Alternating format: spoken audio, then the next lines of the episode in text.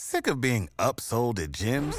My guy, you're currently a base member? For $90 more, I can upgrade you to our Shred membership. For 130 more, you'll be a Swole member. And for just $300 more, you'll reach Sweat Platinum.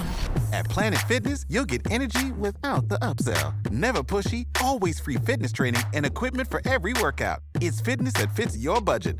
Join Planet Fitness for just $1 down and $10 a month. Cancel anytime. Deal ends Friday, May 10th. See Home Club for details. Coming up on 5 Minute News. Joe Manchin chooses right wing channel to announce refusal to back bill. Dr. Fauci says Omicron variant is raging around the world. And Hong Kong polls close amid much lower voter turnout. It's Monday, December 20.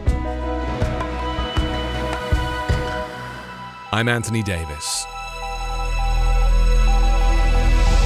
Conservative Democrat Senator Joe Manchin said on Sunday he cannot back his party's signature $2 trillion social and environment bill, dealing a potentially fatal blow to President Joe Biden's leading domestic initiative, heading into an election year when Democrats' narrow hold on Congress was already in peril. In a telling decision, Manchin chose the far right propaganda network Fox to announce that after five and a half months of negotiations among Democrats, in which he was his party's chief obstacle to passage, that he could not vote to continue this piece of legislation. I just can't, he said. I've tried everything humanly possible. I can't get there. The West Virginia senator all but said the bill would die unless it met his demands for a smaller, less sweeping package, something that would be hard for many Democrats in the narrowly divided Congress to accept.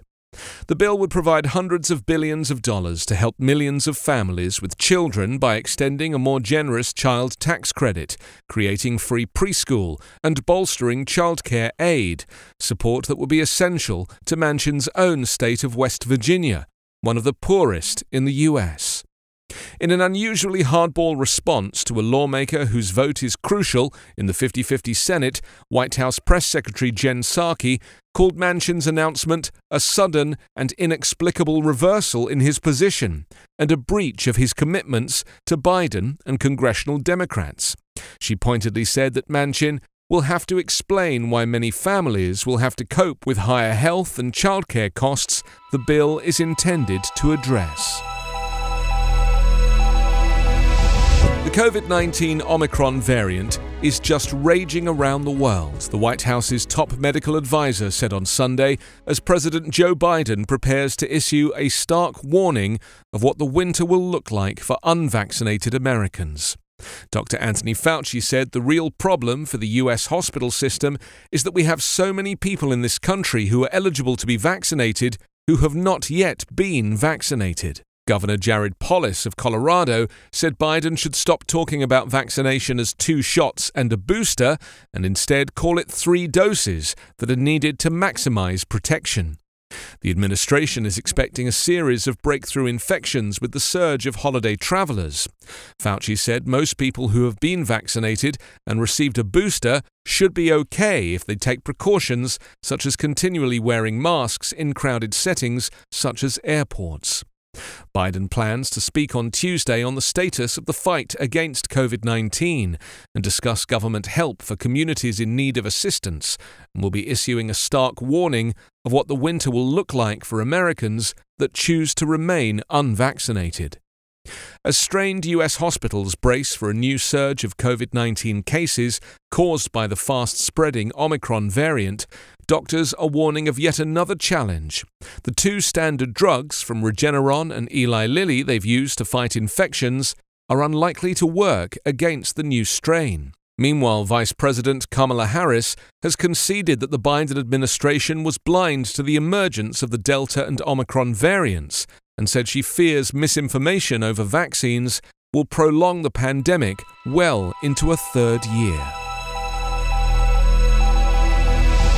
Just a third of voters in Hong Kong cast their ballots on Sunday in the first election since Beijing amended the laws to reduce the number of directly elected lawmakers and vet candidates to ensure that only those loyal to China can run. The semi autonomous territory was rocked by pro democracy protests in 2014 and 2019 that were crushed by the security forces, followed by the imposition of a sweeping national security law that silenced most of the city's opposition activists and led others to flee abroad.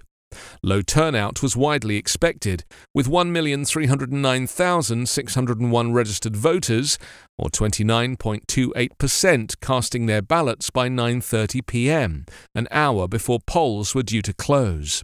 The turnout for this year's elections was vastly lower than polls in 2012 and 2016, when over 50% of registered voters cast their ballots. Wharton Leung, who did not intend to vote in Sunday's election, said the lack of choice in candidates dampened enthusiasm for voting. Others, such as Ku Wai Kwan, saw the election as a chance to vote for a better Hong Kong. Voting results are expected to be finalised later today. Meanwhile, three protesters from the League of Social Democrats staged a small demonstration across the street from a polling place on Sunday morning, chanting, I want real, universal suffrage. You can subscribe to 5 Minute News on YouTube with your preferred podcast app. Ask your smart speaker or enable 5 Minute News as your Amazon Alexa flash briefing skill. Subscribe, rate, and review online at 5minute.news. 5 Minute News is an evergreen podcast covering politics, inequality, health, and climate, delivering independent, unbiased, and essential world news daily. Hello, this is Gary Chahot welcoming you to check out the French History Podcast. Our main show covers the history of France from the first humans until present. If you liked Mike Duncan's The History of Rome and wanted a similar program covering the land of beauty, culture, and love, we are exactly that. We also host world renowned scholars who have delivered guest episodes on their specialties, including 18th century pirates, revolutionary booksellers in 20th century Paris, the special friendship between the Marquis de Lafayette and Thomas Jefferson, and numerous others. Learn what you love and listen to the French History Podcast today.